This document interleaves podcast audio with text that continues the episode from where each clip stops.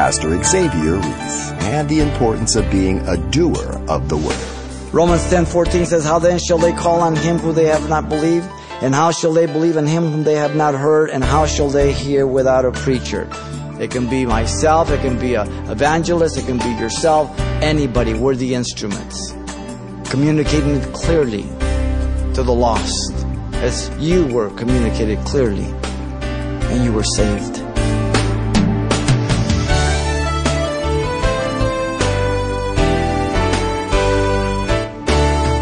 Welcome to Simple Truths, the daily half hour study of God's Word with Xavier Reese, Senior Pastor of Calvary Chapel of Pasadena, California.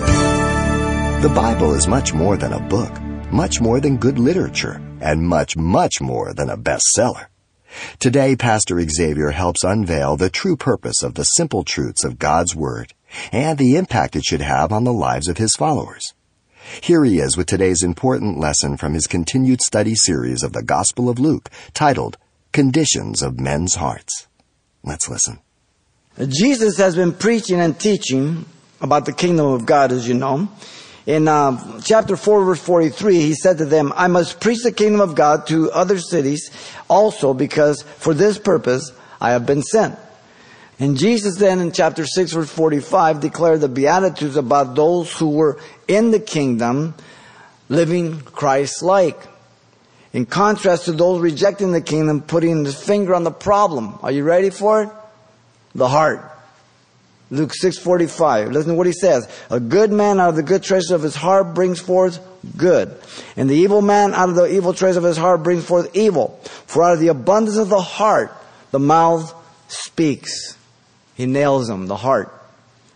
Then in 732 and 35, Jesus then rebuked the Pharisees and lawyers for rejecting the will of God to believe and to be forgiven by the preaching of John and himself, describing them as fickle, self-centered, spoiled children, not wanting to play wedding as they play a song, a little ditty, and then they didn't want to play funeral, give a sad song.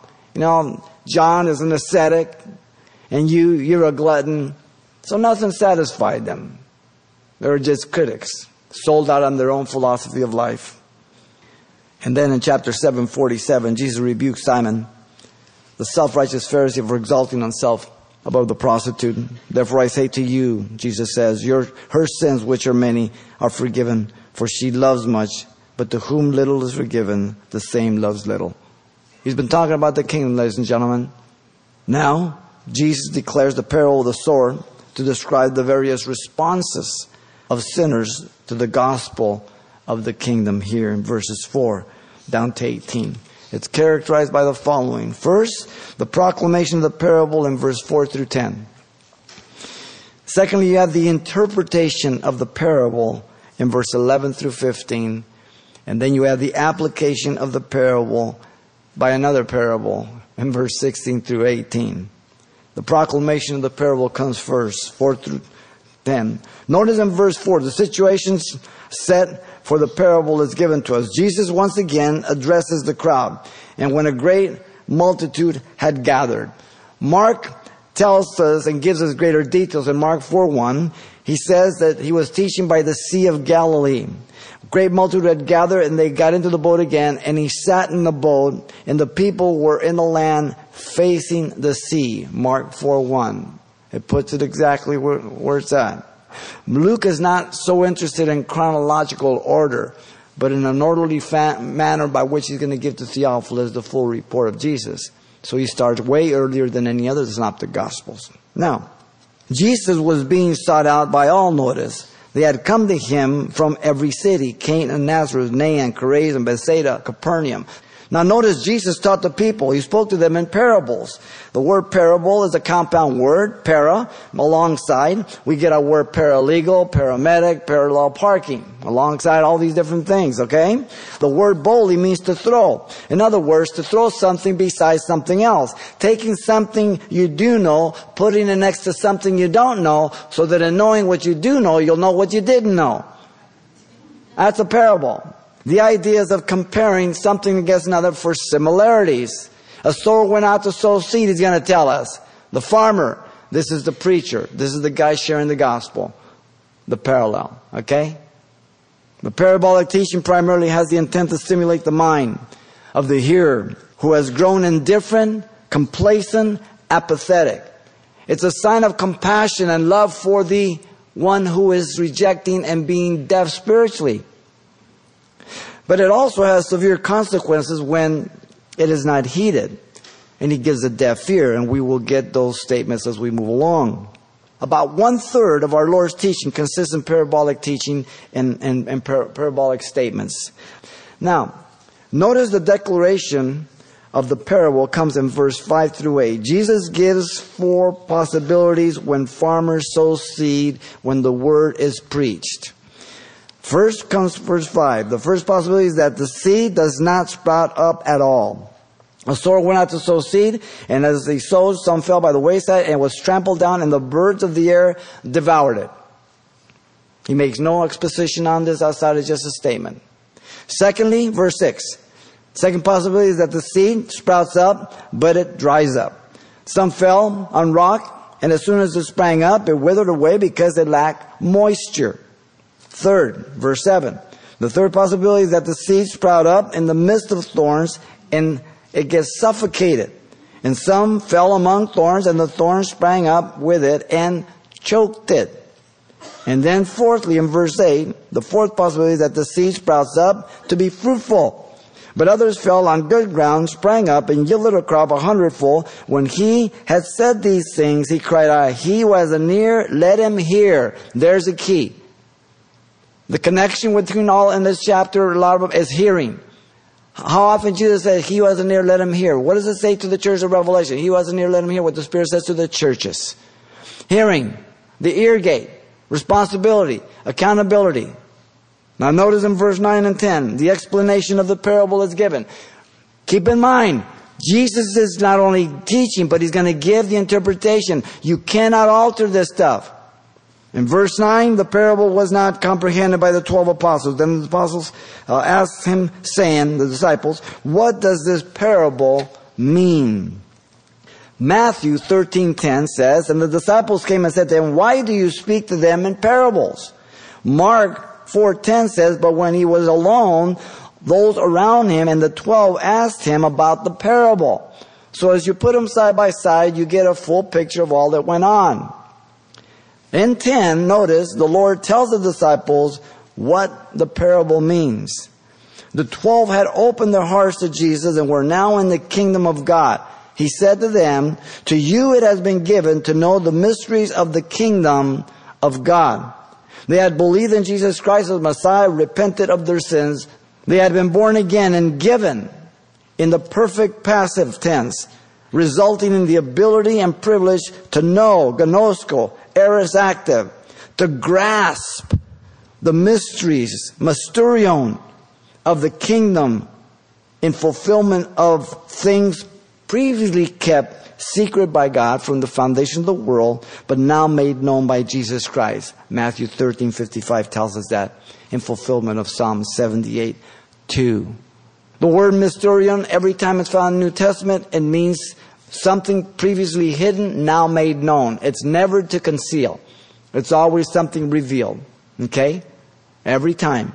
You have the mystery of, of the blindness of Israel in Romans. You have the mystery of the blindness not only of, of Israel, but the mystery of the rapture, the mystery of the resurrection. All, all those things are revealed previously hidden before. Now, notice the other sinners who had not opened their hearts, then they had hardened it to Jesus, were hindered to understand the kingdom by their own doing. Personal responsibility. But to the rest, it is given in parables that seeing they may not see and hearing they may not understand. Now, when we read Luke, it says that God is blinding them. That's why he's teaching parabolic. Again, you put them all side by side and compare them, you get the full picture. Jesus is quoting Isaiah when he was sent by God to his people who did not believe the word of God for their judgment that was coming. Therefore, the hardening of their hearts against the measure of light they had received became greater darkness to them by God's judgment. The result was because of their own stubbornness and rebellion against God. So in other words, a parable is there to stimulate. People aren't paying attention and you say, oh, a story we're not the What? And, and hopefully in that story form, the punchline hits you, it convicts you, and it allows you to see your need. But, if you continue in indifference, apathy, rebellion, hardness of heart, that little light, that window time that God gives you, when you reject it, it will turn into greater darkness by your own doing, not God's. Now, Matthew and Mark quote Isaiah, but include verse 10. Luke does not of Isaiah 6. Matthew says, and in them the prophecy of Isaiah is fulfilled. Listen, he clears it up, saying, Hearing you will hear and shall not understand, and seeing you will see and not perceive. For the hearts of his people have grown dull, heavy, hardened, callous, stiff-necked.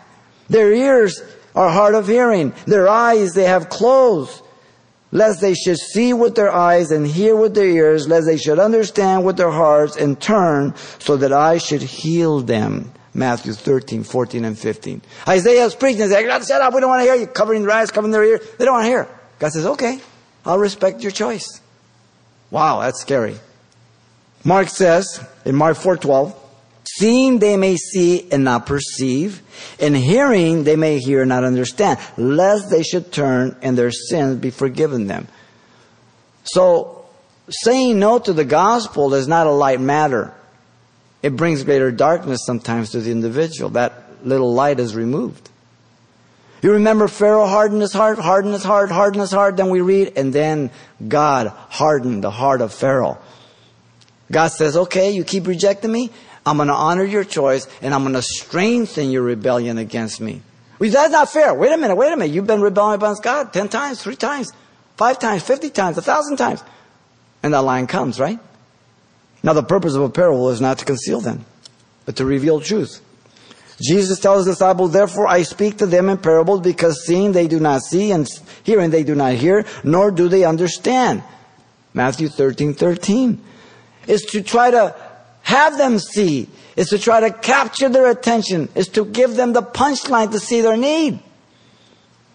In other words, attempting to gain their interest to awaken their apathy, indifference, and spiritual blindness, their hardened hearts, in hope that they might believe and embrace the gospel truth. The parable of the sower is found in all three synoptic gospels, as you know. Matthew is the longest, 23 verses with 10 to 10 parables, depending how you divide them up. Mark is next with 20 verses, four kingdom parables. Luke is the briefest, 14 verses with two kingdom parables. And all of them present a picture of the present age in the absence of the king till he comes for his bride. Particularly Matthew 13, the kingdom parables. Now, Notice Jesus said the parable of the sower is a key parable to understand all parables. We get this in Mark 4:13. Listen carefully. And he said to them, "Do you not understand this parable? How then will you understand all parables?" It's very very key. That's why he gives every interpretation, every detail. Evangelism is um, trying to turn people that are going the wrong direction when they are so certain they're going the right direction. You ever been in a car with somebody and you know they're going the wrong direction? You say, no, no, no, no, let's stop and see. No, no, no, let's get some instruction. No, no, no, no. They're, they're gone. They're sure, but they're wrong. We must learn to um, take simple and everyday language to communicate the faith of Christ to others. Too many Christians speak Christianese to the non-believer. They're trying to figure out what planet you're from. Romans 10:14 says, "How then shall they call on him who they have not believed? And how shall they believe in him whom they have not heard? And how shall they hear without a preacher?" It can be myself, it can be an evangelist, it can be yourself, anybody. We're the instruments. Communicating clearly to the lost, as you were communicated clearly, and you were saved. The person is not the important one, but the proclamation of Jesus or the gospel with the desire to have the sinner saved. That's what we're looking for. Paul put it this way in 1 Corinthians 3, 5 through 7. Who then is Paul and who is Apollos? But uh, ministers through whom you believe, as the Lord gave to each one. I planted, Apollos watered, but God gave the increase. So then neither is he who plants anything or he who waters, but God who gives the increase. Sometimes we get too enamored with the vessel, and pretty soon we're worshiping the vessel rather than Jesus Christ. Jesus is our greatest example. He spoke very clear. There has never been a better teacher than Jesus Christ. the proclamation of the parable was to save sinners. Now, second comes the interpretation of the parable. And these are the words of Jesus. You can't mess with them. 11 through 15. We're not left to our own interpretation, but our Lord provides it. In verse 11, Jesus explains to his disciples what he meant by the seed. Now the parable is this, the seed is the word of God. The word of God is the revelation of God to man about the good news through the gospel of Jesus Christ and about him, who he is that he's the Messiah, the anointed of God, and all of Scripture, Genesis 3.15, the seed of the woman, the Messiah, Shiloh coming, Genesis 49.10, that prophet, ultimate prophet, Deuteronomy 18.15, the, the virgin that would bear a son, Isaiah 7.14, he would be born in Bethlehem, Micah 5.2, and many, many others. That's what the gospel's about, the Messiah, the Savior of the world. And that Jesus was God incarnate the Lamb of God that took away the sins of the world. John says in John 1, 1 and 14, in the beginning was the Word, the Word was with God, and God was the Word. And the Word became flesh, and we beheld His glory as the only begotten of the Father, full of grace and truth. Paul the Apostle in Philippians chapter 2, uh, verse 5 down through 8, he says, being in the form of God, didn't think it robbery to be equal with God, but he emptied himself of his glory and took on the form of a servant, even to the death of the cross. Wow. That's what the gospel's about. Now, the sower is not stated here by Luke, but Matthew 13 37, Jesus said, The Son of Man is the sower. He's the ultimate sower. We are just the extension of Jesus. The gospel alone saves, nothing else. Listen to James 1:18. Of his own will he brought us forth by the word of truth that we might be a kind of first fruit of his creatures. 1 Peter 1.23, born again, not of corruptible seed, but incorruptible through the word of God, which lives and abides forever. The gospel. Faith comes by hearing, hearing by the word of God. Romans 10.17. Notice next, Jesus explains to his disciples the meaning of the various sowing of seed. The four different types of soils represent the conditions of the heart of people. Luke says the seed that fell on good ground are the good hearts in Luke 8:15. Okay? Matthew says lest they understand with their hearts. Matthew 13:15. Mark says the word that was sown in their hearts. Mark 4:15. So all three agree. Okay? The heart. The wayside represents a heart of unbelief, first of all. That's the first, verse 12. They are exposed to the gospel. Those by the wayside are the ones who hear, the ear gate. The tense is the participle present active, literally are hearing. The ground is hard, having been walked on. The farmer's plowing. It's the, it's the path of walking. It's compacted. The seed lays on top. It's not broken up. It can't receive the word of God. It can't receive the word.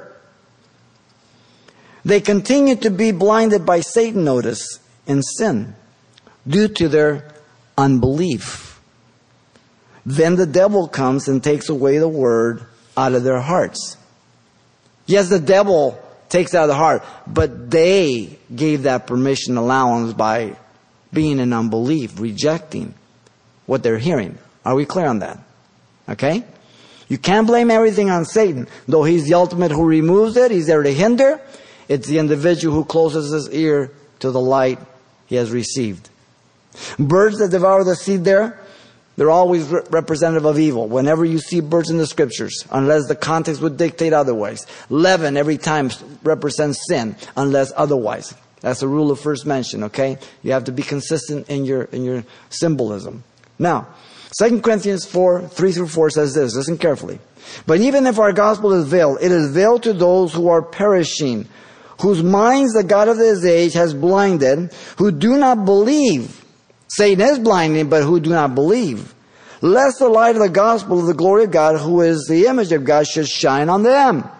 So the hindrance comes from the person first and Satan also. Now notice the purpose is stated. Lest they should believe and be saved. Verse 12 at the end there. These do not believe the gospel to be true, nor place their confidence in Jesus, and remain unsaved. These sinners are dead in trespasses and sins, like you and I were one time, walking according to the course of this world, according to the prince and the power of the air, the spirit that now works in the sons of disobedience. Ephesians 2, 1 and 2. Second comes the rock. Represents the shallow heart. They are equally exposed to the gospel. They take hold of it, it says. But the ones on the rock are those who, when they hear, receive the word with joy, and these have no root, representing their heart. The individual is responsible for the hearing, not Satan, not others. They would receive, they said. They receive the word. It means to take hold with the hand, to embrace, to make it their own. They have joy, gladness. These being on the rock, sprout up, having a few inches of dirt. The rock is warm from the sun, but they have no deep root. Again, representing the heart. But the seed does sprout. It does come up. They do not continue in the gospel, it says. Who believe for a while and in time of temptation fall away. Now notice the result is that they fall away. Aphistemi simply means to depart, to withdraw, or to cease. Okay? Now, if I say something that offends you in the next minute or so, and you get up and storm out of here and go to your car and leave, are you going to tell me because you left early you were never at church? Think about it.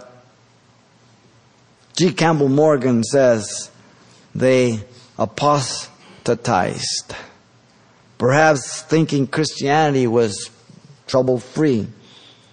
Certainly, you can think of living emotionally and by feelings, many other things, but he doesn't go into these details. He just says it's a shallow heart. You understand? It's a personal choice. Look at 14. Thirdly comes the thorns. They represent the uncultivated heart. They also hear and take hold of the gospel. Now the ones that fell among thorns are those who, when they have heard, they receive the seed. Matthew 13, 22 tells us. They don't grow, develop or mature in Christ. So they are allured, enticed, and overcome by worldliness. And they go out and are choked with cares, riches, and pleasures of life and bring no fruit to maturity. The failure is to believe one can live in both worlds at the same time. You cannot serve two masters. You'll love the one and hate the other. The neglect is in not weeding out the things that choke God's will, revealing God's word. That's personal responsibility once you've heard, right? Once you've received. Pastor Xavier Reese and the importance of putting the simple truths of the Word of God into practice. And you can hear this message again anytime online by simply selecting today's date at the radio listings link you'll find at calvarychapelpasadena.com. But there's still much more to come right here next time as well. However, if your schedule won't permit you to tune in, you can always pick up your own copy of this message. And the title to ask for is Conditions of Men's Hearts. It's available on CD for only $4. And make sure you pass on this study to someone in your church or Bible study. Now, once again, the title to ask for is Conditions of Men's Hearts, or simply mention today's date. You can request your copy by writing Simple Truths, 2200 East Colorado Boulevard, Pasadena, California, 91107. Or to make your request by phone, call 800 926 1485. Again, that's 800 926 1485. Or the address once again is Simple Truths, 2200 East Colorado Boulevard, Pasadena, California, 91107. And thanks for mentioning the call letters of this station when you get in touch. This helps us track the effectiveness of this ministry in your area. Join Pastor Xavier Reese right here next time for more on reaping the results of sowing the simple truths of the Word of God.